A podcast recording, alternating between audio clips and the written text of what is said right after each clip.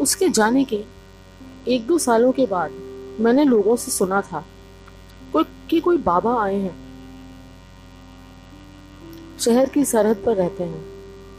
कोई अजनबी हैं, उन्हें का पहले कभी किसी ने देखा नहीं। बड़ी अच्छी अच्छी बातें करते हैं, उपदेश देते हैं, अंग्रेज़ी भी बोलते हैं, मोबाइल भी चला लेते हैं। उनके पास उनकी मोटरसाइकिल भी है। शायद लोगों को समझ में नहीं आ रहा था कि उन्हें किस नाम से बुलाएँ।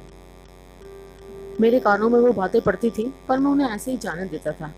क्योंकि ज़्यादा तो जो बाबा हैं, वो पाखंडी होते हैं। मैंने सोचा वो भी उन्हीं की श्रेणी का कोई होगा। पर किसी न किसी रूप में, कहीं ना कहीं उसके बारे में सुनने को ज़रूर मिल जाता था। कहते थे लोग कि बाबा कुछ कहते नहीं हैं, बस शांति से बैठे रहते हैं। कभी कभी अचानक से गाते हैं, रोते हैं, हंसने लग जाते हैं।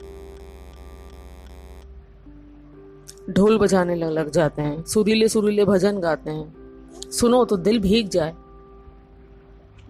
शहर के भाग्य जगह हैं जो ये पधारे मैं सुना अनसुना कर देता था। एक बार ऐसा हुआ कि मैं शहर के बाहर किसी काम से गया था। आते आते रात हो गई थी और मैं अपनी कार में था। मेरी कार शहर से कुछ बाहर अचानक से रुक गई। स्टार्ट ही नहीं हो रही थी। मैंने बहुत कोशिश करी पर वो स्टार्ट नहीं हुई। मैं अकेला था, अमावस की स्याह काली रात थी। सुनसान सड़क, कोई रोशनी नहीं। सन्नाटा, मैं थोड़ा सा डर गया था। सड़क के दोनों तरफ़ वही रेत के धोरे, हवा चलने की आवाज़ें आ रही थी, जैसे कोई आंधी चल रही हो। मैं उस दिन पता नहीं क्यों घबरा गया था, जबकि मैं इन्हीं रेतों और धोरों में पला बड़ा था। पर न जाने क्यों उस दिन मुझे कुछ डर का एहसास हुआ। बस मैं इसी उसमें था कि कार जल्दी से स्टार्ट हो और मैं यहाँ से निकल जाऊँ। पर हो नहीं रही थी। फिर मैंने सोचा कि मैं कार को लॉक करके यहीं छोड़ देता हूँ और पैदल किसी तरह घर पहुँच जाता हूँ। क्योंकि इस तरह से अकेले सुनसान सड़क पे जूझने का कोई मतलब नहीं था। मैं कार से उतरा, उसे लॉक किया और चलने लगा कि एक संगीत किसी के गाने की आवाज़ आई। मैं और डर गया कि इस सुनसान में ये कौन है जो गा रहा है? किसी ने शायद रूह डाल दी थी उन गानों में। पर ना जाने क्यों, वो मुझे, वो शब्द नहीं छू रहे थे। बस मेरी इच्छा ये थी कि मैं जल्दी से घर पहुँच जाऊँ, कि अचानक किसी ने मेरे कंधे पे हाथ रखा। मेरा खून जम गया, बुत की तरह खड़ा हो गया मैं। फिर वो हाथ हट गया। अब मैं और ज़्यादा डर गया। मेरी हिम्मत ही नहीं हुई कि मैं पलट के देखूँ कौन था, क्या था। पर मुझे आवाज़ सुन रही थी कि किसी ने कार का बोनट खोला और फिर शांति सी छा गई। कुछ देर तक मैंने हिम्मत जुटाई और जब पलट कर देखा तो देखा कि कार ने, कार को किसी ने ठीक कर दिया था। स्टार्ट हुई हुई थी कार। मुझे काटो तो खून नहीं, पर मैंने ना कुछ सोचा, ना कुछ देखा, ना ये भी जानने की कोशिश करी कि वो कौन था जो स्टार्ट करके चला गया कार। मैंने सीधा कार स्टार्ट करी और भाग कर मैं चला के कार अपने घर आ गया। जब मन शांत हुआ, तब मैंने सोचा, कौन था? क्या था? मैं खिड़की के पास ही खड़ा हुआ था।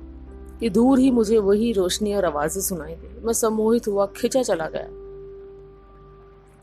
कोई नहीं था वहाँ, पर अब मुझे समझ में आया कि मेरे साथ क्या हुआ था। वो कौन था?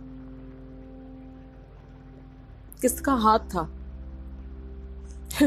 इतने सालों की जो एक उम्मीद थी कि उससे मुलाकात होगी, उसे देखूँगा। वो आज टूट गई। वो आया था मेरे पास।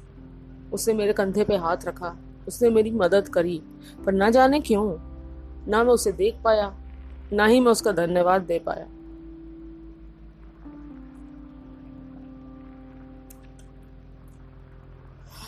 पर क्या करता? वो तो फिर जा चुका था। उसका कोई नामो निशान नहीं था।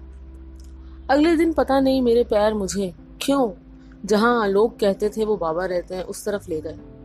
मुझे नहीं पता था कि मैं क्यों जा रहा हूँ, पर मेरे पैर और मेरे दिल मुझे वहाँ ले गए। मैं जैसे ही पहुँचा, वो वहाँ बैठा था। वही बड़ी बड़ी आँखें, मुस्कान, सुकून भरा, मुझे देख के वो मुस्कुराया। और जैसे ही मैं उसके पास गया, वो था ही नहीं, उसकी साँसें जा चुकी थी। मैं मैं क्या बोलूँ? मैं आपसे क्या बयां करूँ? बस एक अफसोस रह गया मेरे मन में कि वो मुझे मिला। वो मेरे लिए शायद आया था पर मैंने उसे पहचाना नहीं। पर खुदा का शुक्रिया कि, कि शायद जिस सुकून की तलाश में था वो सुकून उसे मिल गया। तब से ये टीले मेरे और अज़ीज़ हो गए।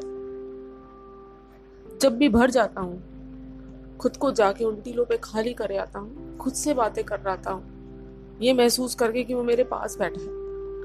मैं उसी से सब साझा कर रहा हूँ।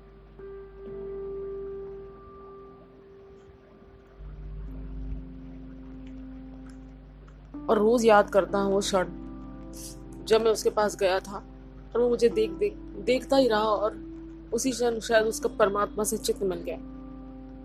उसका सब छूट गया और उसने सब पा लिया। जो उसे पाना था।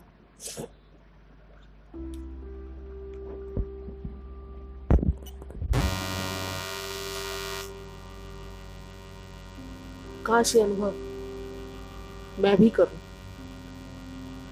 मेरी ऐसी इच्छा